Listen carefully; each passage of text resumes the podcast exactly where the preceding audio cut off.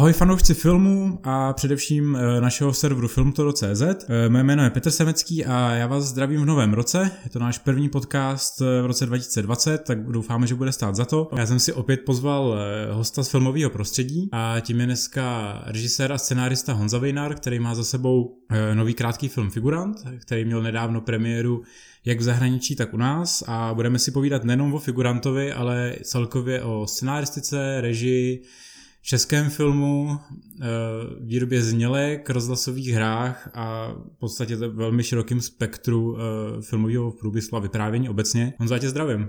Ahoj Petře, ahoj všichni. Honzo, napadá mě stejná otázka, jako když tady byl Jirka Sádek. Jak dlouho se známe? No, to, to já vlastně nevím, od kdy to datovat. Asi od školy si myslím. No, pro, mě, jsme pro mě je to asi někde podobně nějaký období festival fantazie. Jo, no možná ano, tak možná... to bude takových 12 let třeba určitě, si myslím. A od té doby se stalo hodně, celá. Já, Já vím přesně kdy. No. Já vím přesně kdy. Eh, zhruba. To bylo, když vyšel první Hangover. Protože a, si pamatuju, že jste ho smysl. rekonstruovali na festivalu Fantazie v ulicích přímo, tak eh, a že to byly to bylo to léto, nebo... Jo, to je pravda, to jsme, Takže... to jsme tenkrát ještě přespávali v autě na festivalu, ano, ano, jsme neměli ubytování, to je pravda. Já byl v tělocvičně. Myslím, že Jirka o tom tenkrát dokonce natočil zábavný video, mám ho někde na disku. pravda, pravda. Eh, každopádně pro tebe, jak jsi říkal, jak se známe víceméně jakoby od školy, eh, ty jsi končil školu v roce 2010, eh, absolventákem Automatic for the People, což byla taková ta první věc, já jsem si všiml, že je docela výjimka toho, že tvoje krátké filmy za těch devět let jsou dost optimisticky přijatý, v podstatě tam nemáš jako žádný jako negativní reakce, jsou většinou i velmi dobrý filmy, bych řekl, jako z nějakého obecního hlediska. A zajímá mě to, co zajímá spoustu lidí, i se kterými jsem se bavil, i z tvýho okolí, co vlastně od té školy děláš, protože vlastně spousta lidí neví, já bych tě ještě doplnil nebo opravil, když děkuju moc za kompliment, jednak uh, ty filmy nemají jenom pozitivní reakce a to taky proto, že jsem školu končil 2012, teda že jsem vlastně tam ještě potom byl na magistra, i když už jsem vlastně v té škole zase tolik nebyl a během těch dvou let toho magistra jsem už dělal věci i mimo školu. Uh-huh. A myslím si, že právě ten poslední absolventský film, který jsem dělal, tak uh, si myslím, že se tak jako povedl jenom z části, že to byl takový jako experiment pro mě a že prostě tam si myslím, že byli lidi, kterým se to jako zdálo dobrý to byla videoterapie. To byl ve vlaku. Ve vlaku, ve vlaku. A bylo, bylo z toho spíš cítit, jako bylo to, pro mě to vlastně bylo třeba i mnohem víc nakonec to působilo jako cvičení, než uh, některé ty předchozí filmy, uh, který si furt jako pamatuju jako filmy, i když studentský. Mm-hmm. Uh, ale z toho filmu mám třeba, z, z toho posledního mám furt rád jako poslední dva záběry, kde mám pocit, že to začalo fungovat. a, ale, uh, takže zkrátka tam si myslím, že, že a, a shodou okolností to byl vlastně pro mě až doteď poslední film, krátký, který jsem dělal. A, což uh, asi bych neřekl, že to je nějaká jako, že, by, že to je proto, že by tam byla nějaká hořkost, ale spíš proto, že jsem pak začal přemýšlet, tak to prostě jako začít dělat jinak. A, a jak si to pořádně připravit a, uh-huh. a tak. A e, promiňte, se zapomněl, co byla ta otázka, co jsem dělal po škole? Uh-huh. Jaký je vlastně takový ten vstup e, po tom, co ukončíš školu a jo. Se, jak se hledá mladýmu filmu jo, jo, po škole práce? V podstatě už ji začneš uh, ideálně, myslím, hledat uh, v momentě, kdy nastoupíš, uh, kdy se samozřejmě učíš a minimálně v prváku, ve druháku nemáš na to, abys uh, vůbec ještě nějakou jako práci venku dostal, protože se pořád učíš to jako řemeslo, který se teda učíš pořád i po škole, ale vůbec ty základy. Já jsem třeba v prváku ani to bych tady neměl přiznávat, ale já jsem třeba vůbec nevěděl, proč se na filmu klepe. já myslel, že to je prostě jenom taková jako modní věc a vůbec mi došli, to je kvůli zvuku. Uh, takže jsem měl hodně co dohánět i oproti ostatním. Až potom vlastně, když jsem nastoupil na to magistra, což byly ty poslední dva roky, tak tam už uh, se ke mně dostával nějaké jako pracovní příležitosti. Dělal jsem tam jeden takový jako hraný dokument pro jedno město, jako té práce si velmi vážím a byla to velká zkušenost, i když bych ten výsledek nejradši zakopal do země.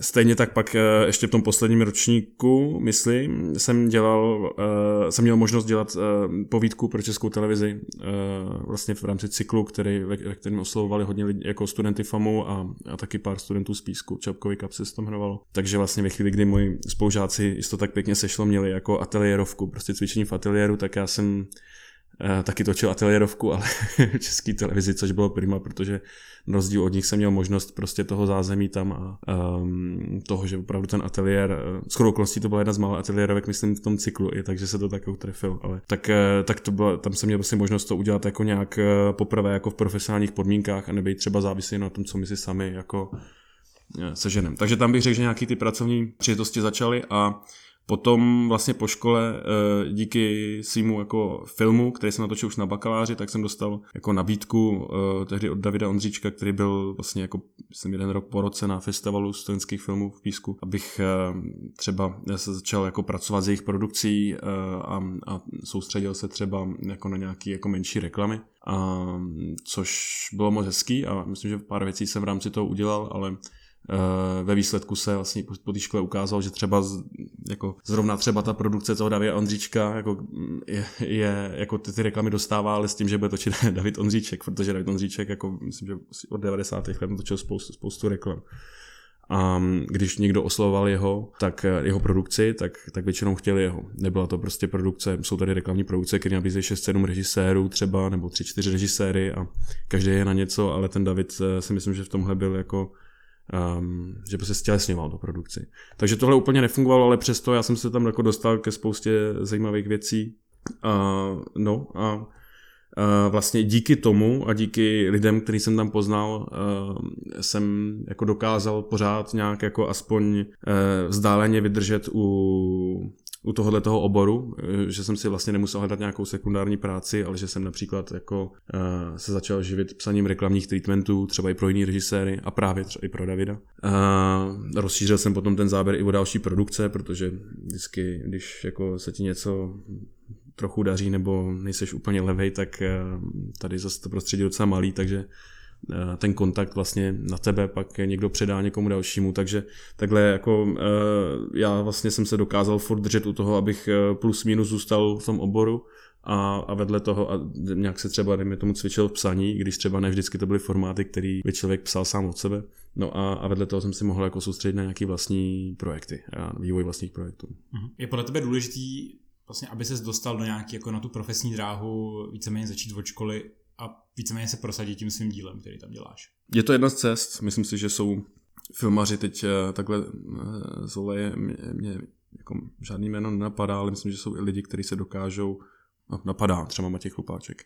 Lidi, kteří vlastně filmovou školu nestudovali, ale dokážou se i díky tomu, jak je ta technologie dostupná prostě uh, a myslím, že už jako v určitý odpovídající kvalitě, tak jako prostě pokud mají talent a mají jako velký odhodlání, tak se dokážou i bez školy do toho prostředí dostat. A ta škola ti v tom hodně pomůže. Prostě už jenom tím, že ty se prostě v rámci těch eh, krátkých filmů kontaktuješ s nějakýma hercema a jsi prostě jako uvnitř a řada těch eh, pedagogů pochází z toho filmového prostředí, nebo většina, tak eh, tak ta cesta je asi v něčem, bych řekl, snažší. Hmm. Zároveň asi odpadne ten strach z toho, že máš tu představu, že vlastně všichni jsou už někde jako vejš, než seš ty a najednou zjistíš, že ty lidi jsou třeba mnohem otevřenější těmhle tím spolupracím, že s tím vlastně nemají problém. Přesně tak, přesně tak, to je milý zjištění častokrát. Ty děláš scenáristu, takového dramaturga, ghostwritera po různu. Eh, je podle tebe tohle ta cesta, kterou by vlastně ten člověk měl udělat po škole, jakoby nastoupit na tu profesní dráhu opravdu naplno, že dneska už je takový trend, vlastně, když se člověk baví s více scenáristama, kteří i odešli jak z FAMu, hmm. tak z FAMu, tak je takový trošku smutný trend, jdou většinou na nějaký hlavní poměr třeba do reklamky a podobně, hmm.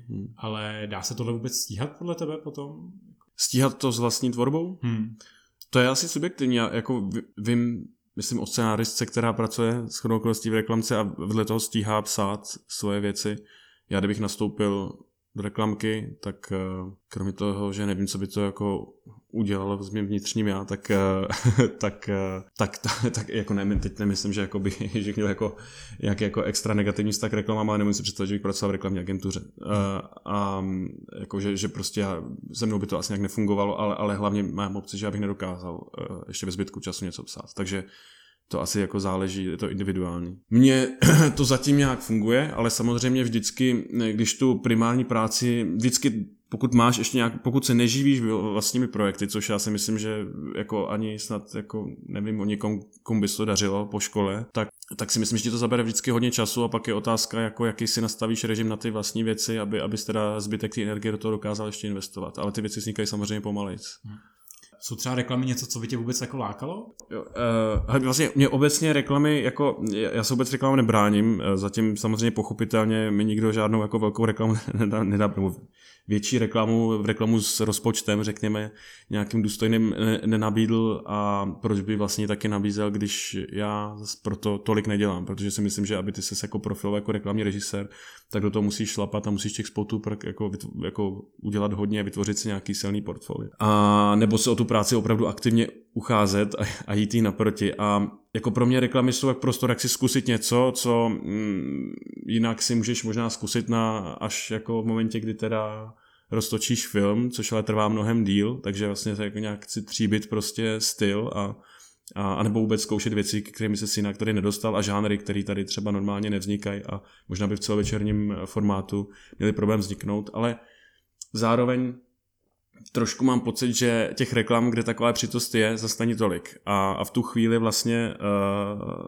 jako pro mě ta nejlepší možnost, jak tohle dělat, jsou ty spoty, které vznikají buď pro nějakou nadaci, nebo právě třeba teď pro Kino Aero, kde na to rozpočet není, ale s tím přichází obrovská svoboda a můžou vzniknout autorsky nebo prostě nějakým jako dialogem mezi mnou a těma lidma a já to můžu jako víc ovlivnit a, a, a připravit si to pro sebe tak, abych eh, si zase otevřel nějaký nový pole a novou zkušenost. A ještě jenom dodám k těm reklamám, když si ptáš, jako jestli nějaký model reklamy, který by mě jako hodně zajímal, tak uh, to jsou reklamní filmy. Takový ty krátké filmy většinou vznikají v zahraničí. Uh, prostě 4, 5, 8 minutový filmy, kde máš teda na konci logo té společnosti, ale vlastně to zároveň funguje jako krátký film. To je pro mě třeba jako sen toho, co, jako, co třeba na tomhle poli by čas od času šlo jako udělat. Ale kdyby mi někdo řekl, dám ti 200 tisíc, když mi natočíš reklamu na Bilu, a nic dalšího by nepadlo a já bych uh, mohl popřemýšlet nad tím, jak udělat zajímavou, zábavnou a jako formálně atraktivní reklamu na Billu, tak eh, pro mě tohle je jako... Přesně vím, bohnem, jak bys ji natočil. to, to si nejsem je, možná jako muzikál třeba. Je, mě, mě, mě napadly uh, Hot Fuzz od Edgara Wrighta. Ano, ano, to myslím, že Edgar, Edgar Wright je můj oblíbenec, tak to by, to, to, tomu bych se vůbec nebránil. A samozřejmě třeba, já myslím, že třeba Wes Anderson dělal asi před dvěma lety, uh, ke kterému já mám jinak třeba jako ambivalentní vztah eh, k těm jeho věcem, tak ale natočil vlastně, myslím, že na tom krátkém pojetu hrozně dobře fungovalo ta reklama pro moci HM, nebo něco takového ve mhm. vlaku, to celé bylo. Uh, Jsem viděl, no. No, no, no, tak uh, to třeba je prostě typický ten, ta věc, jako, uh, která mi přišla jako zajímavá. Jedna věc, kterou jsme ještě nakousli, byla nějaká tvoje, byla tvoje práce dramaturga, tak mě napadá, těch scénářů si přečet hodně, Uh, co bývá taková ta častá chyba, taková ta jako věc, co když jako čteš, tak si úplně, hmm. tak se úplně chytáš za hlavu a říkáš, už to tam zase je. Teď chci ještě k tomu něco dodat, takže zapomenu otázku, takže mi budeš muset znovu připomenout. A chci říct, že uh, zase jako, já, jako, uh, jako Eh, já, já si myslím, že prostě dramaturgie třeba jako filmová, tady teď se to trošku změnilo tím fondem a tím, že teda mají ten dramaturgický inkubátor a že jsou tam vlastně čtyři šikovní lidi, kteří se tomu budou moc věnovat naplno, ale jinak, že teda dost strádá ta dramaturgie a, a že mm, myslím, že nějaká jako základní jako poučenost těch uh, tvůrců tady, že vůbec dramaturgie je potřeba, myslím, že z naší generací už uh, ty, ty lidi jsou si toho víc vědomi, ale jinak ta dramaturgie byla asi docela dlouho předtím jako mrtvá. A já když uh, tady teda takzvaně jako dělám něco, co připomíná dramaturgii, tak uh, sám bych se to, takhle nenazval, protože vlastně nejsem natolik jako ukázněný a, a, a nemám za sebou takovou jako historii těch projektů, abych si mohl jako říkat dramaturg, ale na druhou stranu mě to vlastně baví, protože vždycky ty na ty cizí věci víc poznáš, co jako eh, je špatně, nebo co nefunguje, nebo kde to narovnat, než u té svý vlastní, že? to je známá věc. No a u těch scénářů, co jsem čet, taky nevím zase jako, jestli bych řekl, že jsem jich čet hodně, ale tak nějaký jsem čet, tak eh, to je různý, no, tak eh, můžeme začít tím, že jako vůbec je úspěch, když eh, nějaký z nich vůbec připomínají jako formu scénáře, prostě když jako drží nějaký jako ten západní prostě standard, ne, jako co se týče teda úpravy, jako vůbec si myslím, že už jako pokrok, že jsme se zbavili levá prava, prostě toho takového toho tradičního dělení, co nás ještě se snažili učit jako ve škole, kdy prostě já vůbec jsem nechápal, proč bych měl číst jako na levo obraz a pak skákat na pravo očima. To, to úplně rozbíjelo to flow, který jako mm. z mhm. toho čtení máš a který v podstatě se hodí akorát tak pro živý přenosy, možná televizi na Silvestra. A takže když vůbec to tu formu splňuje a když to má titulní stránku s názvem a se jménem autora, tak to samo o sobě už je jako velký úspěch. A pak bych řekl, že asi struktura, no. Že struktura je prostě nejčastější problém, že, že je spousta tvůrců, je spousta etablovaných eh, tvůrců prostě eh, jako ve světové kinematografii a, a prostě v Hollywoodu, který asi dokážou pracovat uh, tak, že prostě začnou psát bez dalšího. Myslím si, že třeba dneska jsem si četl cestou jsem článek uh, o Johnu Hughesovi, který byl schopný napsat scénář přes víkend a který myslím, že prostě jel takovým jako skoro deníkovým zápisem a pak zpětně v tom hledal, uh, nebo Richard Curtis, že, který vlastně píše taky, hm, říká, že popíše tisíc stran a pak v tom hledá příběh a strukturu a že tě vedou ty dialogy a že ty skrz ty dialogy objevuješ ten příběh. Ale myslím si, že uh, je to, prostě u nás nikdo tady asi, možná až na nějaký výjimky, nevím, jak třeba pracuje Petr Zelenka, ale jako e, na nějaký výjimky tady není tak dobrý, aby dokázal prostě hledat tu strukturu zaběhu a pak to, na tož to pak ještě zpětně editovat. A že tady vlastně není ani moc lidí, kteří by ho nechali to zpětně editovat, protože ta produkce je úspěchaná. Takže ty prostě čteš něco, co se jako snaží jako hledat e, zaběhu a pak to vlastně ani nedoručí anebo to doručí na straně 50 a je to rozpačitý a pak to na straně 65 končí, což je další problém, protože ty scénáře by mě prostě měly nějak odrážet aspoň jako počtem stran tu, tu předpokládanou stopáž a, a pořád je tady spousta lidí, která má pocit, že prostě 70 stránkový scénář na celovečerní film stačí a to teda, hm, pokud to není gravitace nebo, nebo šílený Max uh, poslední, tak si myslím, že prostě už jenom, už jenom ten počet stran ti dává na začátku, když ten scénář drží v ruce, nebo otevřeš na iPadu, tak ti dává nějakou jako představu, že eh, jako ten počet stránek, že, že to jako vlastně, že tam něco špatně. Hmm. Je pravda, že jestli bych měl vložit nějaký svůj input z toho, co jsem měl tu čest v úvozovkách číst, tak eh, mi velmi často přišlo, že vlastně to velký problém českých filmů obecně je, že nemají konce že vlastně mi přijde, že tam neplatí ta zá, základní poučka, hmm. jedna z těch nejzákladnějších eh, od Sida Fielda, prostě měl byste znát na začátku už i konec. Ano, ano. A měl by si znát prostě začátek, konec a eh, polku filmu prostě bod obratu hmm. a a mám pocit, jako, že kdyby ta struktura jako nefunguje u nás. Jo, jo aspoň hrubou stavbu. Vágní, prostě a pak přesně vznikají jako filmy, které vlastně vyšumějí do ztracena a mají takový ten otevřený neutrální konec, který nic neříká. A je to taková ta záminka tvrdit, ehm, že nic vlastně nekončí a ten život pokračuje dál. No samozřejmě, to už je ten alibismus, tak, jako... protože tady to, já nevím, tak asi, asi jako představu, že to prostě ne, ne, nesedím s těma lidma v těch jejich kanclech, ale, ale musím představit prostě, že si někdo řekne, tak já teď napíšu komedii prostě na horách a, a, a, a prostě až pokryju 70 stran nějakým obsahem, tak eh, máme scénář, hurá, a jdeme točit, ale a že jim to vlastně, a těm lidem to stačí a v momentě, kdy to pak stačí i distributorovi a proč by mu to vlastně nestačilo, pokud ví, že to prodá. Já jsem se díval teď jako zase občas se dívám na unii distributorů na ty tržby, na ty tabulky a vlastně i filmy, který máš pocit, že z nich budou diváci totálně na rozpacích, tak podle mě nějaký ty základní čísla udělají. Takže eh, v momentě, kdy, tohle, kdy všichni jsou přesvědčeni, že to vlastně stačí, tak nikdo necítí urgenci eh, teda se k tomu vrátit a začít jako znova a na to si hledat nějakého dramaturga. Možná řada lidí si hledá dramaturga jenom proto, aby mohli vůbec podat žádost na fond. Třeba mi přijde jako nikoli jako z uvědomění, že, že teda vlastně my ho potřebujeme nejen kvůli tomu, aby jsme dodali dramaturgický posudek a řekli, že dramaturga máme a je to jako zajištěný. Což je ještě novinka. Ale že skutečně. Dobu, že to ještě, přesně před, tak. ještě před třema rokama nebylo. A je to strašně dobře. Je to strašně dobře, protože samozřejmě už s tím ale zase taky přibývá teďka lidi, kteří se začínají uvědomovat, že to dramaturga potřebují. Tak ehm, ale prostě zkrátka, pokud, pokud nevznikne nějaký kolektivní tlak na tu kvalitu, i ze strany těch diváků, teď jsem se o tom nedávno bavil uh, s kamarádem prostě, uh, jako, a, a mě opravdu, že prostě ty lidi, jako když, když ten žánr jako poptávají a chodí do kina jednou, dvakrát za měsíc a nic jiného tam není, tak na to stejně půjdou. Mm-hmm. I když prostě si přečetli že nic moc a že jim známí řekli, jo, docela jako OK, že lidi jsou hodně až příliš jako tolerantní a, a jako ohleduplný, eh, nebo prostě oni se chtějí bavit a, a pak jako, že jo, Uh, kolikrát si člověk nadává na to, že se prostě tady jako lidi smějou prostě, že jim stačí vlastně českého filmu, když se tam prostě občas jako mluví prostě. Hmm. Uh, asi ten nebudu, nebudu prostě uvádět konkrétní příklady, ale jako, tak to, jako já bych to vlastně nevinil jenom ten, jako ten, ten dav, jako že, že, že, jim stačí tohle, ale podle mě ty lidi jsou naladěni, že šli do kina a budou se teďka bavit i když, to, i když se sami do toho musí nutit, takže oni se jako smějou u čehokoliv, kde je jako náznak aspoň nějaký zábavy nebo uvolnění. Jako. A pokud ten film je nenabídne nic lepšího, tak... Uh... Tohle to připomíná uh, moji rozpravu s naším společným kamarádem Markem Čikotym. Ano, to byl... Který... Uh, toho jsem měl na mysli. Podle mě, podle mě, já jsem si to přesně myslel, že přesně jako vystih podstatu toho, že třeba úspěch žen v běhu vychází i z toho, že lidi prostě dokážou podvědomě poznat tu, aspoň tu jednoduchou strukturu a jako jistý naplnění žánrových pravidel. Člověk nemusí být vzdělaný ohledně vyprávění, ať už je to literární nebo filmový, přičemž filmový samozřejmě vychází z literárního, takže to prostě lidi podle mě mají zakořeněný to, že už jenom když čtou, tak prostě vědí, že ten příběh má nějaký začátek, konec, že tam jsou nějaký zvraty, že to musí mít nějaký tempo, že nějaký, nějaký vývoj příběhu, nějaký ups and downs a podobně.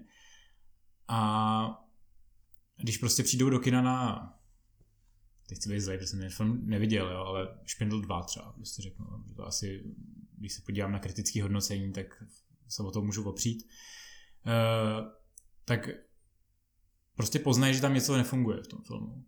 Jo, a podle mě člověk dokáže tak nějak podvědomě vycítit, eh, že tam ta struktura není tak silná, že si s tím člověk nedal tolik práce, že to není hmm. tak promyšlený. Jako třeba ty ženy bio, které prostě mají jasně daný linie, eh, který se prostě zakončí a jsou tam samozřejmě jako podpásovky, jsou tam jako laciný vtipy, můžeme se bavit o tom, že je to občas šovinistický, že to neodpovídá současnému nějakému sociálnímu cítění a podobně, ale myslím si, že tam je přesně rozdíl v tom, že lidi dokážou ocenit to, že vlastně mají pocit takového toho naplnění žánrového. Jasně. V momentě, kdy to nemají s čím jako lepším porovnat, tak uh, o to víc jsou spokojení. Jak je to stejný je to stejný případ, jako když eh, se podíváš prostě na současný blockbustery Hollywoodu a jednou za tři roky dostaneš film od Nolana. Hmm. Kde se vlastně naplňuje to, že, že v Hollywoodu panuje takový to přesvědčení, že nikdo nechce koukat na originální filmy, chceme točit jenom sequely, chceme točit jenom rebooty, protože důležitá je IP, Eh, není, není důležitý originální příběh, ještě k tomu, pane bože, hraje v tom člověk, který, eh, který nikoho nezajímá, který není slavný, že a on vlastně neustále dokazuje, že o tom to není, že a lidi na to evidentně dokážou přijít, takže...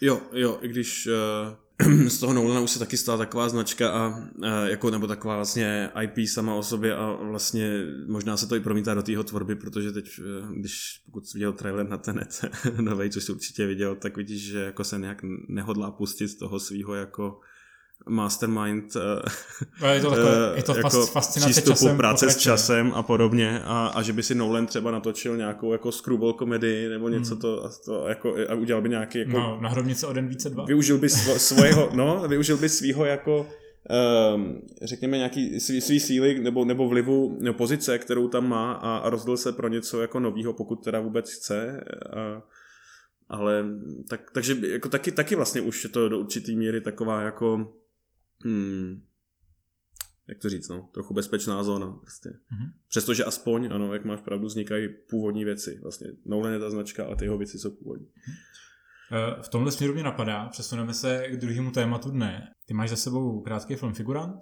který má 15 minut, se nepletu? Jo, 14, 30. Utíká mimochodem mnohem rychleji než těch 15 minut. To jsem rád. Ze zkušenosti, což jakoby, já se přiznám, že na poprvé jsem byl až rozpačitý z toho, jak hrozně rychle to uteče, jo, jo. což je teda dobře, protože to má evidentně jako flow silný. Ale když se jsem nabavil o tom, že Nolan nevykračuje jako z toho svého zaběhlého systému, tak v tomhle případě bych řekl, že si trošku vykročil, protože pro tebe to byla první možnost koprodukce. A zajímá mě přesně tohleto, jak ta koprodukce vůbec začala, jak se k tomu vůbec jako dostal a jaký jsou třeba podmínky těch koprodukčních projektů. Mm-hmm. Já jsem strašně rád, že jsme srovnal s Nolanem. Oba vykr- třeba Nolan vykročí taky jednou takhle. Mým směrem. Přesně tak. Figurant byl vlastně jako profesionální, nikoli ve smyslu mých schopností, ale jako z hlediska těch parametrů um, to, jako toho, toho té výroby, to byl jako profesionální krátkometrážní film a, a ta možnost jako udělat tady v Čechách profesionální krátkometrážní film, to znamená film, který není závislý na, na škole, nebo na studiu na škole a vznikne jako už jako mimoškolní projekt a, a vznikne za peníze uh, státního fondu do nějaký míry, uh, tak, uh, tak ta možnost je tady vlastně poměrně krátkou dobu. Teď bohužel tady ne, nemám žádný podklady, řekl bych tak tři roky, uh, protože na státním fondu teď existuje výzva, výzva na, na krátkometrážní film, uh, který mi podpoří určitou částkou. A myslím, že o to můžou žádat i studentské filmy, ale prostě zároveň i filmaři, kteří už na škole nejsou nebo nikdy nebyli. Ale státní fond ti jako na ten film eh, může přispět prostě z zákona jenom určitou částkou a ty musíš vlastně už při té žádosti doložit, že jsi schopen ten zbytek zafinancovat, že ten zdroj je jinde. A tam je právě ten problém, že tady není moc eh, možností, kde se na ten zbytek těch prostředků, aby ty si tu dotaci vůbec dostal. Je tady česká televize, ale tam já pořád, eh, a to je samozřejmě úplně přirozený a ideální partner, ale tam já vlastně pořád nevím, jak to teď je, protože i oni proto mají omezený programový nasazení pro ty věci a v momentě, kdy vlastně nevidím moc jako eh, způsobu, jak to distribuovat, eh, tak se jim jako zase přirozeně pochopitelně nevyplatí do toho investovat. Ale už jsou filmy, které myslím takhle vznikly s nějakou jako podporou nebo dotatečnou podporou a tak. No ale kromě české televize tady vlastně moc nějakých dalších partnerů není a v tu chvíli tě to jako přirozeně vede do zahraničí, kde eh, ty podmínky na ten vznik jsou někde třeba i lepší a nebo můžeš teda to složit z toho českého fondu a z toho zahraničního fondu. No a, a, a v rámci toho teda Francie je vlastně partner v Evropě vůbec nejideálnější, protože to je v podstatě jako Eh, filmová velmoc a i co se týče krátkých filmů, tak oni třeba těch jako pobídek, eh, nebo respektive těch výzev mají 6 eh, až 8 třeba za rok a mají vlastně proto i programový pásma, jsou schopní vlastně ty filmy nakupovat do televize. Je tam spousta kanálů, kde ty filmy můžou běžet, je tam spousta festivalů, i jako domácích festivalů, kde se ty filmy protočí. A, ale k tomu my jsme se dostali vlastně díky tomu, že vlastně moje producentka Kamila Dohnalová přihlásila ten scénář v momentě, kdy já jsem se ho napsal původně jako test k celovečernému filmu, ale to je ještě jako jiný příběh.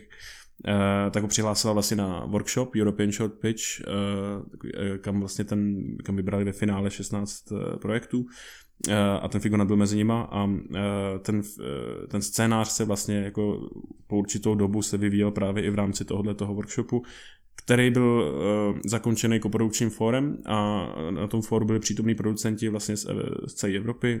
Neříkám, že z každé země tam někdo dorazil, ale jako z mnoha zemí Evropy.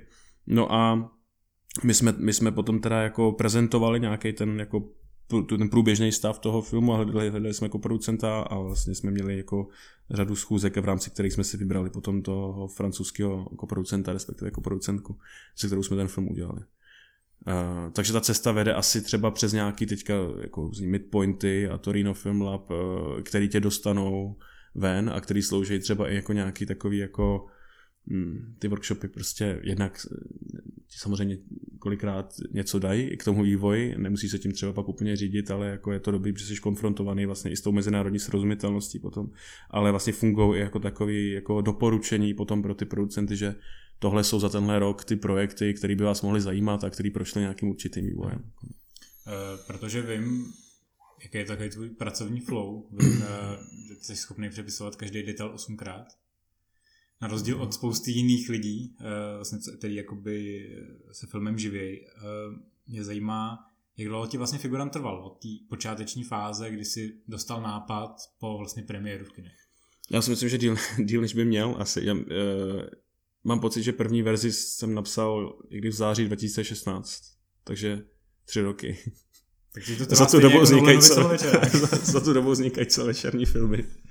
A uh, no, my, jak samozřejmě jsem doufal, že ho natočím rychleji. Původní odhad dokonce, původní ambice byla, že to natočím v lednu 2017, ještě teda v rámci nějaký mm, možnosti, kterou teď nevím, jestli vypsal tehdy jako stream, anebo už existoval MOL v té době, a, ale podpora krátkých filmů, vlastně kam jsme toho figuranta hlásili, nevybrali nás. A zpětně to dobře, protože bychom to teda museli hodně jako nabouchat a to nejdůležitější uh, by tam chybělo.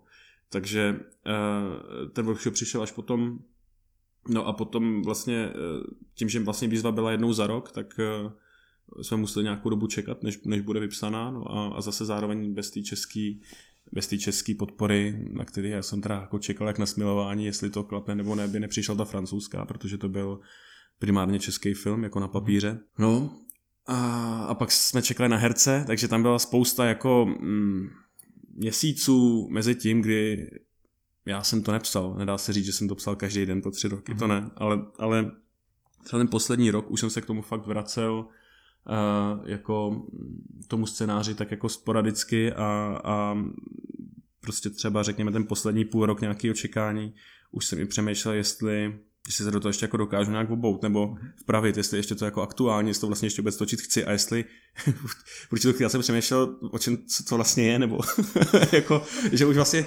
o tom tak dlouho přemýšlíš, až úplně se ti všechno jako rozsype, a, a, ale přitom jako to je jenom možná nějaká, jako nějaká úzkost nebo nějaký stav, protože ty ve skutečnosti už jako velmi dobře víš, o čem to je a, a, ale musí se do toho jako znova obout a znova vrátit, protože mezi dobí samozřejmě řešíš i další, další věci a nakonec to jako zaplať pambu vyšlo a vlastně nakonec ani toho času nelituju, protože během té doby jsem měl dost času si vlastně rozmyslet i jako nějaký jako záběrování a spoustu dalších věcí, podobně jako když animátoři prostě, kteří jsou teď samozřejmě v zahraničí eh, velmi úspěšní taky, tak eh, než prostě udělají jako záběr, tak eh, musí sakra dobře vidět, co tam bude, protože všechno vlastně před ním vytvářejí, že jo? všechno. Mm-hmm. A to tě podle mě přinutí si jasně definovat, co chceš. Figurant vypráví příběh komparzisty, který se dostane na natáčení válečného filmu. Méně. Nevíme ten širší okruh, ale uh, prostě natáčí akční scénu válečnou, be, který, během který se stírá jako realita s fikcí. Mm. A vlastně nevíme až do poslední chvíle, co, co se vlastně stalo. A je to takový trošku magický realismus. Uh, a napadá mě, jak pro tebe teda ten námět jako vzniknul? Kde, je ta, kde byla ta rodící mm, myšlenka? Mm. A jak moc ta původní myšlenka odpovídá té finální mm. podobě toho filmu. Mm.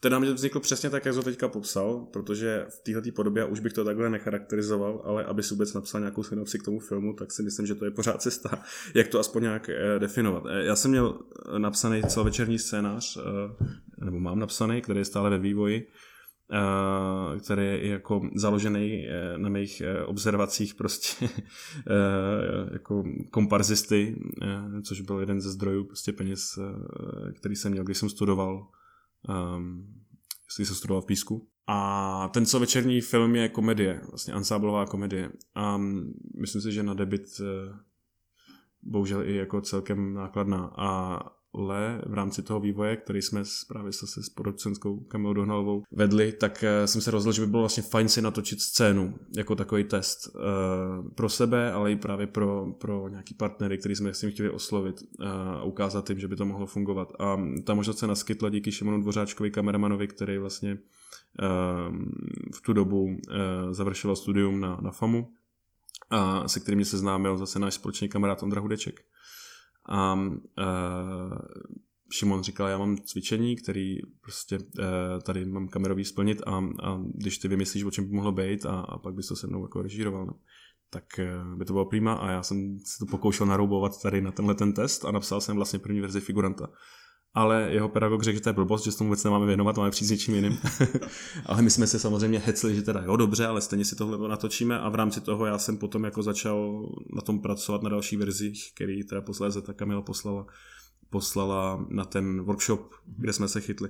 No a v rámci toho vývoje eh, já jsem se nějak začal vzdalovat eh, tomu původnímu jako jednak ten film nabral úplně velmi rychle, už myslím v první, ve druhé verzi, nabral úplně jiný směr než ten, než ten večera. že vlastně to přestalo být referenční z hlediska atmosféry a postupně něčehokoliv dalšího, protože to byl úplně jiný žánr a o to si podle mě řekl ten nápad, který přišel, jako záhy, že to nebyla prostě jenom scéna z toho když jsem začal psát znovu a najednou mě napadlo něco úplně jiného ze stejného prostředí, co ale přestalo jakýkoliv souviset s tím celovečerákem. No a, a postupně se z toho vlastně začal ztrácet ten kompars, že mi vlastně mě přišlo v určitou chvíli, tam byly verze, kdy, kdy uh, opravdu jako postava na začátku vidí, že jde na natáčení a je to prostě člověk, který tam jde poprvé a vlastně nemá s tím zkušenost a potřebuje si vydělat rychlé peníze a pak se tam začnou dít zvláštní věci, ten magicko-realistický projekt tam byl vždycky, ale mě postupně přišlo vlastně dobrý, jak si jako odstraňovat in, jako ty informace z toho filmu a udělat to jako univerzální zkušenost člověka, který někam přijde, kde stojí prostě skupina už jako zkušenějších a,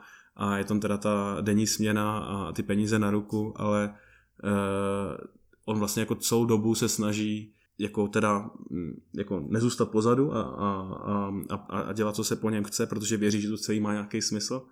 A ve finále je vlastně totálně jako vyždímaný a, a vůbec nepochopil, co se tam vlastně dělo, co bylo předmětem té práce. A to mě přišlo mnohem atraktivnější, než vlastně udělat uh, takovou, jako řekněme, jako jasnější anekdotu prostě o, o komparzistovi, který mu se slívá natáčení s realitou. Hmm. Takže ten můj finální jako pohled na to je, že ale asi mě těší, že, že jako e, to dílo jako třeba je pro řadu lidí pootevřený a že někdo se s ním, což je úplně v pořádku, vůbec neto, nestotožní, ale někdo se ho zase interpretuje jinak lidi mimo filmový prostředí, uh-huh.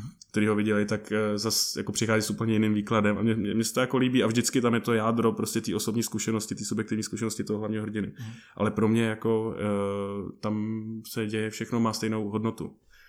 Tam není jako fikční část a skutečná část, to se prostě stalo. Uh, jestli na tom filmu vidím něco hodně jako výrazného, uh, a říkal jsem to i Šimonovi, když uh, jsem film viděl při jeho uvedení Fireu, tak je opravdu jako silná vizuální stránka. Je tohle to věc, kterou jsi měl od začátku v hlavě, nebo je to věc, kterou právě naopak přines Šimon, který mi přijde, že má neuvěřitelně silný vizuální cítění? No, já myslím, že asi obojí, ale, ale přines, samozřejmě to pak v konkrétní podobě přinesl Šimon, protože bez něj bych se možná ten film styděl pustit. Eh, asi, bych se o to pok- asi bych se pokoušel plus minus o to samý, ale, ale nedopadlo by to. Prostě Šimon dokázal opravdu jako, eh, a ne, nejen jako realizovat to, co jsem si tak nějak jako pro ten film vymyslel, ale vlastně i přijít ještě s jako nápaditějšíma řešeníma toho, co jako já jsem významově chtěl, nebo, nebo, nebo z hlediska atmosféry, nebo toho působení toho hlavní rodiny, aby tam bylo, ale, ale Šimon to dokázal přeložit do toho vizuálního jazyka. Takže já jsem měl nějaký reference, ale on to dokázal pak spojit do nějakého stylu a, a během toho dialogu, který jsme spolu měli, jako dokázal vlastně eh, nabídnout různé možnosti, v rámci kterých já jsem se pak mohl rozhodnout, co je prostě pro to nej, nej, nejpřípadnější. Eh, v tomhle tom směru mě nejvíc napadá, nebo nejvíc signifikantní scéna pro mě, když jsem ten film viděl, je vlastně moment v maskérně. A co teď konkrétně máš na mysli? Jako to rozáběrování. Mm-hmm. Záběrování vlastně, který funguje skrze zrcadlo, pak, jsou, pak jo, má jo. vlastně velmi silnou jako takovou tu magickou atmosféru, kdy celý ten proces jakoby vytváření mm-hmm. jízvy na čele je až jakoby takovou jako zasněnou realitou. Mm-hmm. Což je oproti zbytku toho filmu, který vlastně je víceméně jako velmi realisticky pojatý. Jo, jo. Velmi jako já věřím, že to je suma těch jako mnoha věcí. Jako já jsem prostě já, já jsem chtěl, aby, aby tahle scéna byla takový jako zlom. A tomu říkám prostě Alenka za zrcadlem. Prostě mm-hmm. momentě, kdy tam to zrcadlo i je. Velmi tak, vystižný asi. Uh, měl jsem představu o jiném prostoru, větším prostoru, ale zase prostě to byla eh, potom jako úloha scénografa uh, Pavla Svobody, který jako navrhl prostě ten interiér, tak jak já jsem ho nějak jako, ale jsem spoustu věcí popisal abstraktně mm. a, a ty lidi to dokázali fakt přeložit do velmi jako konkrétních, že dřív no později to prostě všechno musí být konkrétní. Eh, do velmi konkrétních věcí. A e, takže prostě to, jak, jak se ta scéna zařídila, tak jako určilo vlastně potom i, když jsme během oblídek krátce před natáčením, my jsme dlouho hledali tu halu, našli jsme ji krátce před natáčením, takže během oblídek a během prostě asi jako těch jednoho, dvou dnů příprav, kdy se ta scéna vystavila, tak my jsme si našli ten konkrétní způsob, my jsme to nějak napsaný v techničáku, ale vlastně pak jsme to jako spojili, skrouli jsme to, udělali jsme to na mnohem méně záběru a rozhodli jsme se, že to traci uděláme prostě ideálně v jednom a, a pak to doplníme nějakýma drobnýma jako vyjmama z okolí. No. A v rámci toho prostě Šimon uh, zase přišel, protože to je celý prostě, jak jsme se o tom bavili, velmi jako subjektivní prožitek toho hlavního hrdiny, tak přišel prostě s volbou objektivů a různých uh, filtrů, který jako dokážou vlastně vytvořit tenhle ten jako, uh, jak říkáš, jako za, zasněný uh, dojem. A pak to pro mě ještě jako dotváří samozřejmě ten sound design a hudba, která zase prostě ten Honza Vysocký skladatel, který jako potom prostě zase na základě nějakých jako mých poznámek a dojmů a nějakých jako zvukových a hudebních moodboardů, který jsem měl, přišel prostě s, jako s tím materiálem a, a který, to, který to prostě dokáže, pro mě ta hudba je tam prostě 50% eh, dojmu té scény. Jako. Mm-hmm.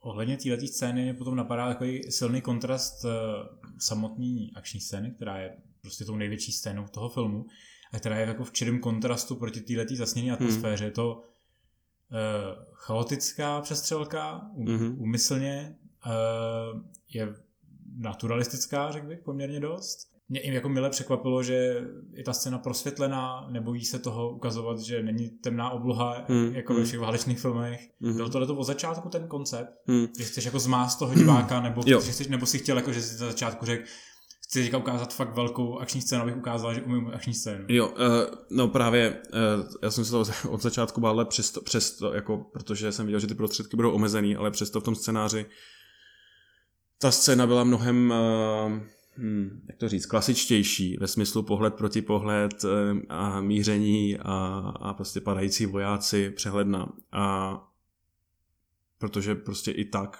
jako v rámci tý, jako toho, že se to vůbec děje, to pro toho hlavního hrdinu bylo jako nečekaný, byl to šok. Jenomže pak jsem se to začal bát, aby to celý nevypadalo jako fanfilm natočený v lese, jako že si hrajeme na vojáky a prostě každý z nás viděl jako hodně jako odstrašujících příkladů, třeba na poli jako řekněme, takového jako nadšeneckého, prostě amatérského filmu a já myslím, že dokonce jsem si jako jednu, dvě takové věci už jako, eh, jako dříve natočil a prostě nechtěl jsem to opakovat. A pak pro mě byl takový impuls, že jsem si pouštěl různý prostě filmy, které jsem tak jako cítil, že by mohly být re- referenční, nebo, nebo jsem i náhodou narazil na věci, které jsem si nehledal a v rámci toho tam byla jedna scéna ze zuřícího býka v ringu, uh, kde to je teda fakt jako rapid montáž uh, toho bušení, toho uh, jako vlastně drobných jako detailů toho, toho Denirova obliče, jako kdy dostává teda nakládačku diváků, vlastně věcí v, v rámci toho ringu, který jako nesouvisí s tou hlavní akcí, ale krev dopadající na, na lano, prostě takových, jako, který tě, ale taková jako, to je taková mozaika věcí, které ti jako skládají ten dojem toho chaotického mm, souboje a toho, jak to vnímá ten hlavní hrdina, kdy prostě, prostě v, jako v realitě, pokud nejseš asi jako trénovaný a začne, začne se uh, kolem tebe střílet, tak ty vlastně jako docela dlouho vůbec netušíš, co se děje a možná s odstupem to působí až jako směšně, ale zároveň to děsivý a, a nepřehledný. A uh, takže já jsem pak jako nastoupil do cestu a pak jsem si řekl, jako, že vlastně bych chtěl udělat jako akční scénu, uh, jak by ji natočil Jan Němec. prostě udělat úplně chaotickou, záměrně nepřehlednou, trochu jako kempy až uh, věc, která ale nějak jako zase odráží ten, toto vnímání toho, to vnímání toho hlavního hrdiny.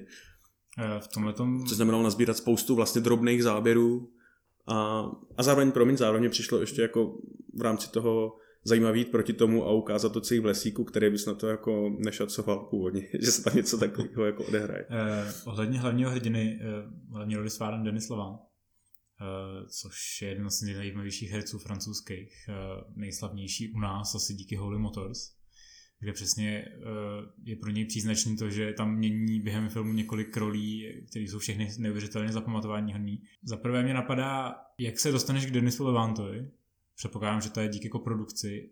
A druhá věc je, co on do toho sám přines. Byla to hlavně ta expresivita jeho projevu. No, já jsem si už vlastně, ne, než vůbec jsme se dostali uh, jako do kontaktu s tou producentkou, tak, uh, tak já jsem věděl, že někoho takového bych potřeboval, uh, nebo někoho takového, Denis Lavant jenom jeden, ale uh, někoho, kdo dokáže, protože ta postava od začátku vlastně nemluvila. Uh, možná, že v prvních verzích měla jednu, dvě repliky, ale pak vlastně jsem zjistil, že je lepší, aby nemluvila vůbec a potřeboval jsem někoho, kdo se dokáže jako věrohodně vyjadřovat eh, jenom tím svým jako tělesným projevem, ale zároveň to z toho neudělá prostě jako nějaký jako, eh, no, jak jsem říkal, eh, představení prostě mimo, mimovský, jako mm. jo, eh, že to nebude prostě zase příliš expresivní, no a mm, a, a nějak jsem si prostě vzpomněl na, jako na, na Denise jako a, a na, na, na Holy Motors hlavně kde si myslím, že jako ten film je vlastně velmi extravagantní, ale, ale jako střídají se tam různé polohy a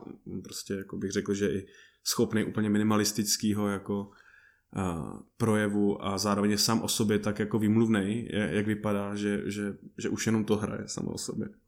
No a to jsem vlastně prezentoval na tom workshopu, když jsme, když jsme měli ten pitching e, a já jsem vlastně zmínil v rámci toho, že hledám někoho takového, tak uh, pak v rámci těch jako one-to-one schůzek uh, s těma koproducentama potenciálníma, tahle ta Emily Dubois, naše koproducentka, eh, kterou jsme si nakonec vybrali, tak zmínila, že ten Denis vlastně jako možný je, že, že s ním už jako několikrát pracovala a že prostě uh, on rád dělá s, i se začínajícíma filmařema a s malýma filmařema a pro něj je zkrátka jenom důležitý scénář, že vlastně neřeší moc honorář, že je schopný to pak zase vyvážit prostě někde jako prací na větších hmm. filmech a, ale že pro ně důležitý scénář. A to znamená, nám jako nic negarantovala, ale pro mě zase už byla důležitá ta jako její zkušenost s tím, to, to, že by to teoreticky, jestli přes někoho, tak přes ní bylo možný.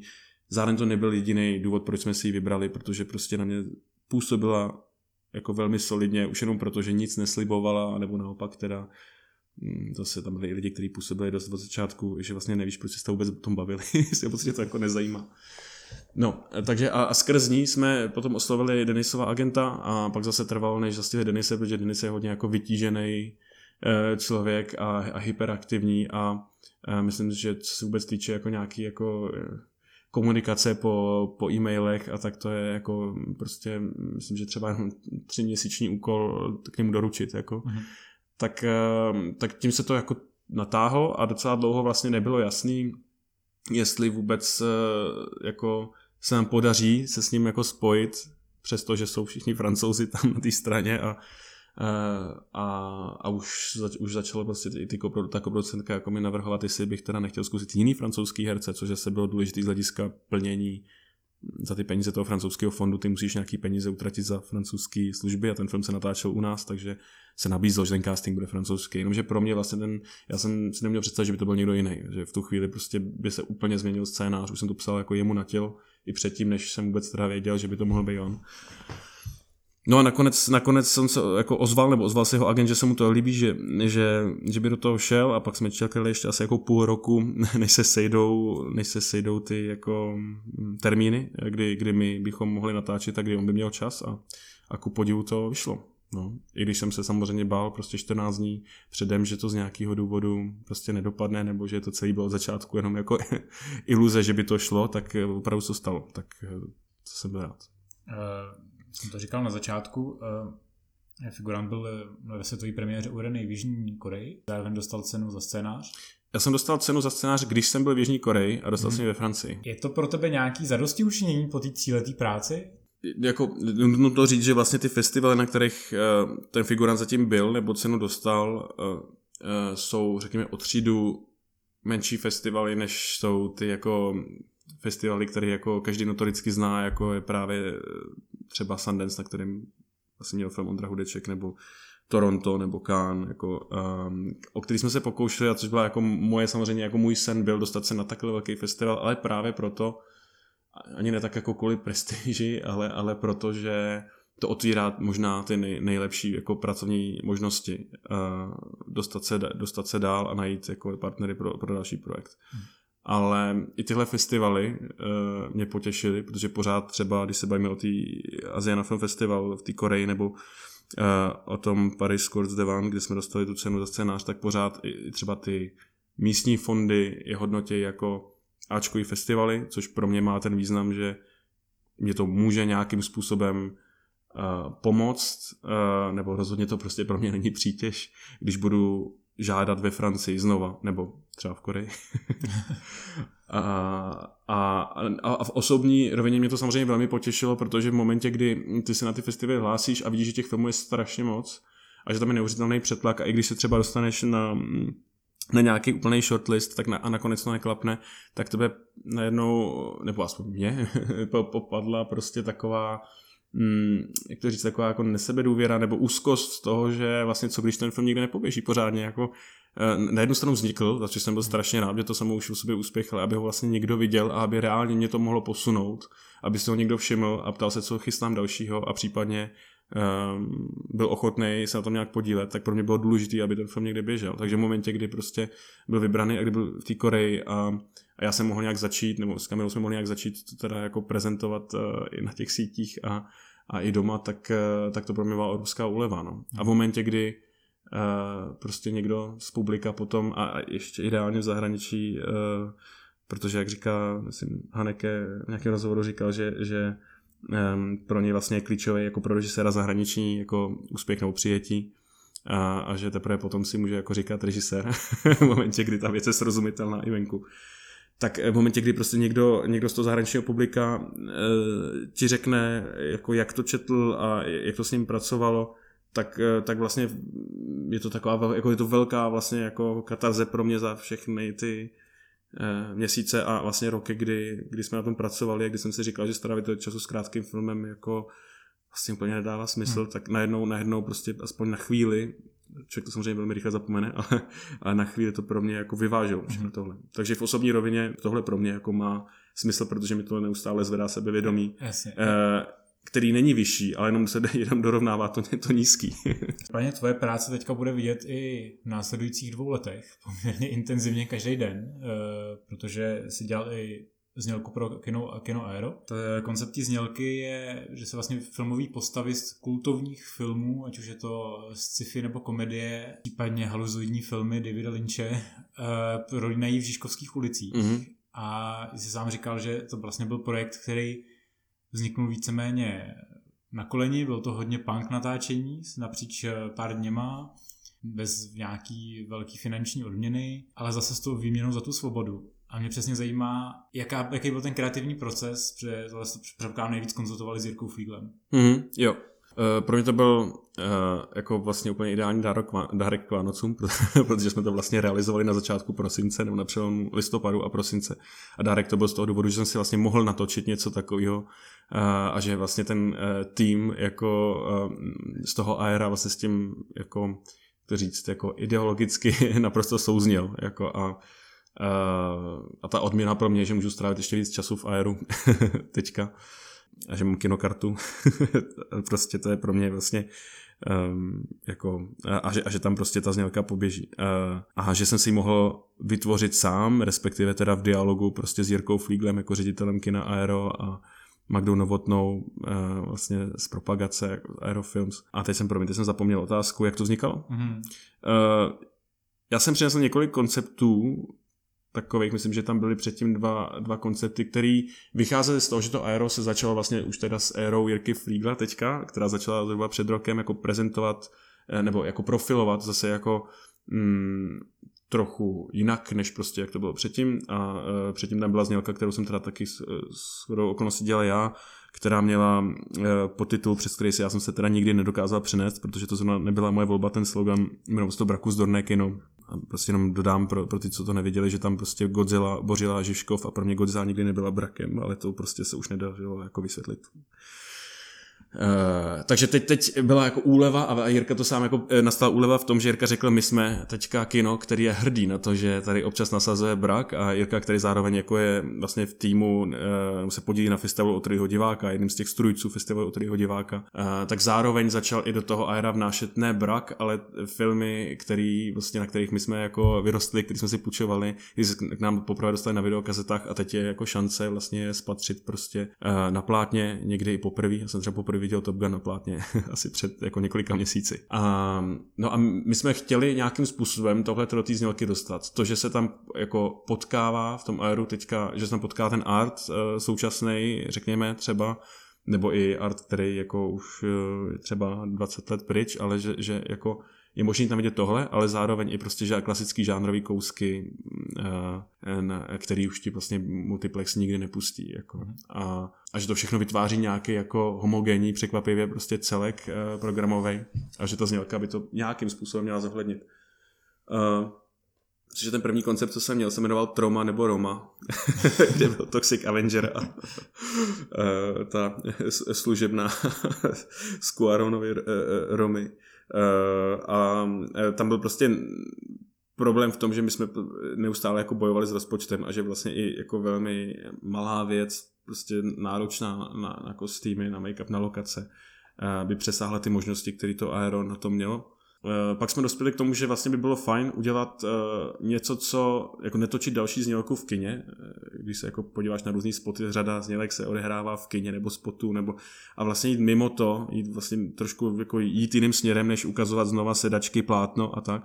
A, a v rámci toho mě napadlo asi to teda vytáhnout celý do ulic a, a měl jsem takový jako slogan, který jsem nakonec nepoužil, ale který vlastně byl jako klíčem k té znělce, který se jmenoval Beyond Cinema, že vlastně pro mě to aero je víc než jenom kino, kde se pouštějí ty filmy, ale je to ten skupinový zážitek a všechny ty návazní akce, které tam na to mají a je to taky ten bar a jsou to, je to ten shadow cast, který oni jedou před některýma filmama, který tam jako každý rok nasazují. No a Rozhodli, rozhodli jsme se vlastně přinést jako filmové postavy do ulic a natočit to ještě takovým stylem, aby to vlastně ne, nevypadalo, aby to jako jak to říct, aby to jako nezavánělo nějakým jako roleplayingem, jako že tam je někdo oblečený jako Amelie z Montmartre a že se to jako prozradí, ale že to bude vypadat jako, jak to říct, no, že to bude prostě jako přesvědčivější. A v rámci toho jsem si říkal, že je nutný to vlastně docela dost jako zašpinit a, a, a, a rozmazat a natočit to jako by z vlaku, jako kdyby si, nebo z auta, prostě kdyby si projížděl a chytil jenom nějaký výjev a viděl si Warriors utíkat po ulici, prostě Žižkova, který vlastně velmi dobře by, by to, tam by se Warriors vlastně klidně mohli odehrávat a vybrat teda tím pádem, ale i filmy, které do tohoto konceptu sedí, což často nebyly filmy, které uh, jsou úplně známí, nebo u nás známí, ale zapadaly do téhle jako noční atmosféry, hektický uh, prostě toho města. Mm-hmm. No. Mhm. A No. A, a takže tak to, tak to je tak jako asi vlastně k tomu vzniku, který pak vlastně ještě dál ale určil určilo to, že pro nás eh, paradoxně bylo levnější obsadit známý herce než neznámý, protože já jsem původně jako měl představu o castingu, který by se skládal vlastně z, řekněme, odpovídajících typů víc, eh, neznámých lidí, neherců, modelů a takovýhle casting, vlastně, jak nám říkala castingová režisérka Maja Hamplová, která nám vlastně tu znělku nakonec eh, jako obsadila celou, tak říkala, že to by prostě ale předpokládalo začít jako půl roku předtím a byl by to velmi vlastně nákladný casting i pro ní a časově nákladný a to zase jako nebylo mm, prostě v ničích možnostech, takže nakonec přišla s tím, že vlastně by teda ty postavy mohly hrát jako určitou část těch postav i herci, pro který to vlastně bude příjemný se v té znělce objevit a pro který vlastně bude zajímavý to, že se ta znělka bude opravdu každý den tam minimálně dva, tři roky hrát. A to zase samozřejmě trošku kladlo potom protichudný nároky ve smyslu, ty herci by se tam měli aspoň jako na chvíli poznat, takže my jsme nakonec vlastně ustoupili od toho konceptu, jako pojďme to brát celý jen tak jako za jízdy z vlaku a z dálky, ale zvolili jsme trošku jiný způsob, jak tam takovou tu jako, jak to říct, takovou tu jako zastavenost a, a takové přelejvání uh, jedné situace do druhé jako dostat. A, a to byl vlastně ten uh, jako, jak to říct, no, ten, ten, ten, ten pětiframeový režim natáčení, kdy jsme vlastně točili jako na pět vokínek místo standardních prostě 4 na 25 a, a, a který do toho prostě dostal, to říct, no, nějakou jako hm, abstrakci. Mm-hmm. S tím, že samozřejmě tu znělku jste opět dělali se Šimonem. Jo, pořád přesně tak, přesně tak. Takže další Zcela klíčový. vizuálně eh, silný, silný projekt pro Šimona, který mohl pracovat. Eh, já ještě doplním, že v té oficiální znělce, protože ta znělka nakonec bude mít dvě verze, tak eh, v té první verzi je například Ben Bernardinem, mm-hmm. uh, Highlander, uh, Mulholland Drive, Půlnoční kovboj, Drive, Rocky Horror Picture Show a myslím, že minimálně ještě dva, tři filmy. Warriors, Warriors Scorpio Rising. Uh, sám přemýšlím, co tam ještě je. Tam docela dost a druhou znělku jsem ještě neměl možnost vidět, ale právě proto mě zajímá, eh, je, bude ta druhá část té znělky, nebo ta druhá verze té znělky vlastně kopírovat tyhle ty, ještě ty filmy z té první části, jenom bude lehká mm, obměna. Mm, mm filmu v ní? No, ono totiž jako měla být původně jedna znělka a e, měla být zhruba 30 sekund, ale já jsem furt vnitřně cítil minutu, ale, uh, ale jako třeba byl předpoklad jsem, že holce teda vejdem samozřejmě do té stopáže, kterou Aero potřebuje plus minus, což je výhoda, že mi opravdu to mohlo být 35 a taky třeba 40, což nakonec to je 40 nebo 45, protože to není televize, kam by opravdu musel jako na vteřiny odpovídat ten, ten spot. Ale i tak, jako já jsem prostě těch situací měl od začátku víc, než by se tam kdy mohlo vejít. A to byla jedna věc. A druhá věc byla, že někdy jsme se prostě během toho natáčení nechali unést a tak jsme jako zapomněli, že vlastně točíme z někoho, že nám stačí jeden záběr a že jsme točit regulární situaci ze všech stran, jak bys to točil, kdyby si točil jako film. A, a vlastně vznikla řada jako pěkných záběrů, eh, u kterých teda vlastně nám všem, ale vlastně hlavně tomu Jirkovi Flíglovi, když je viděl, bylo líto, že, že se do té znělky vlastně nemůžou nikdy dostat a vejít a říkal a, a, a, a plus teda tam byly situace, které nám zpětně přišlo, že se do toho celku k těm ostatním úplně nehodí. Uh, třeba Trežamper z Harmonieho Korina, prostě Vojžděči odpadků u nás mm. pod tímhle tím názvem uvedený. Nebo Jay a Tichý Bob. Uh, nebo Jay a Bob, přesně tak, uh, respektive Clerks který najednou mají trochu jinou náladu. No a pak Jirka přišel s tím, že vlastně proč by nemohly vzniknout jako dvě verze aspoň. A což mě přišlo taky fajn, i protože tuhle jsme se snažili dokončit poměrně jako rychle to byla naše vlastní past, v podstatě jsme to hnali kvůli té projekci, jako, e, kterou jsme tam jako měli potom jako, jako s figurantem. Ale takže prostě my teďka budeme asi stříhat druhou verzi, která je ale jako samozřejmě ten materiál už je natočený, ten režim, je to všechno v jednom režimu, jako stejně udělaný, um, takže my se nemůžeme jako naladově úplně vychýlit, ale, ale samozřejmě i tak cítíme, že třeba to předpokládá trošku jinou hudbu a, a že v rámci toho se tam objeví nejen ty nové situace, ale právě i určitý jiný, jiný pozice kamer, který jsme měli, jiný záběry uh, těch sta- situací, které už ty první jsou. Logická otázka, co mě napadá, je nějaký z těch filmů, který si ozváš hrdý, že ho to tam mohl dát? Mm, no, uh, já myslím, že Uh, já jsem strašně rád, že jsem tam dát Highlandera, protože to je jeden z mých jako nejsrdcovějších filmů. Jsem, to je jedna z těch jako věcí, které jsem byl který jsem se dozvěděl, že tam bude, protože zhruba od mých, silný vizuální. Zhruba od mých šesti let je to pro mě jako jeden z nejdůležitějších filmů, který jsem viděl. Um, už tolik ty pokračování. Uh, a, a Warriors. Uh, Warriors, protože to je strašně zvláštní případ a jsme se o tom bavili, myslím, právě s Václavem Rybářem, který se tam taky zahrál jednoho z členů gangu. Infamous Movie Zone, uh, uh, že vlastně ty Warriors třeba pro mě nejsou vlastně ve výsledku, člověk to jako občas pustí a že to vlastně není úplně dobrý film, ale že má velmi výrazný jako set design, že má skvělej, že má, že má vlastně skvělej ten jako, že má skvělou tu výchozí zápletku, nebo tu premisu, že tam je vynikající soundtrack a, a že v jako trochu jiném poměru by to mohl být ještě, jako, ještě o něco jako lepší film. A já jsem měl docela dlouhou dobu jako chuť si natočit jako videoklip na Žižkově prostě jako v tomhle stylu. Uh, a pak jsem na to nějak zapomněl, protože jsem vlastně neměl písničku, na kterou bych to mohl natočit. No, uh, prostě jsem jako netušil, na co to jako nalepit. A, no a pak, když přišla možnost eh, dělat znělku pro Aero, tak se mi to jako znova vybavil, takže jsem se rozhodl, že to tam prostě nad spolu, by to mělo být násilný, že to tam prostě musí být. Já jsem rád, že když jsi popisoval Warriors jako nedokonalý film, ale s zajímavou hudbou a jako, jako unikátní atmosférou, tak to vlastně sedí i na toho Helendra, který ano, ano. má spoustu vad, ale tak ten kultovní status dává dokonalý smysl, protože ten film je neuvěřitelně výrazný tu audiovizuální stránkou a vůbec tím konceptem. Toho a otevře ti svět, který ty si pak následně můžeš domýšlet prostě do ještě senzacnějších jako dálav a proto se k němu vlastně rád vracíš. A myslím si, to film, který si říká o remake, když se obávám, že asi jiný než ten s Ryanem Reynoldsem teďka, který se jako kuje. Zase na druhou stranu nemůže být horší než sequely Highlandera. To asi ne. No. Může být stejný jako ty sequely. No, já jsem viděl všechny a minimálně ty poslední bych si radši nechal ujít už. Co je pro tebe aktuálně jako atraktivnější, co se týče filmu? Je pro tebe eh, nebo jako tvorby. Eh, je pro tebe atraktivnější třeba krátký film, nebo právě třeba tvor, tvorba nějaký znělky, nebo už si říkáš, že už by byl čas jako ten celovečerák udělat? To si říkám posledních sedm let třeba furt nejsem schopný přijít s něčím, co, co by bylo buď to realizovatelný, když už jsem s tím spokojený na papíře, anebo naopak, co řekněme je realizovatelný z hlediska rozpočtu, ale neutáhne to prostě hodinu a půl.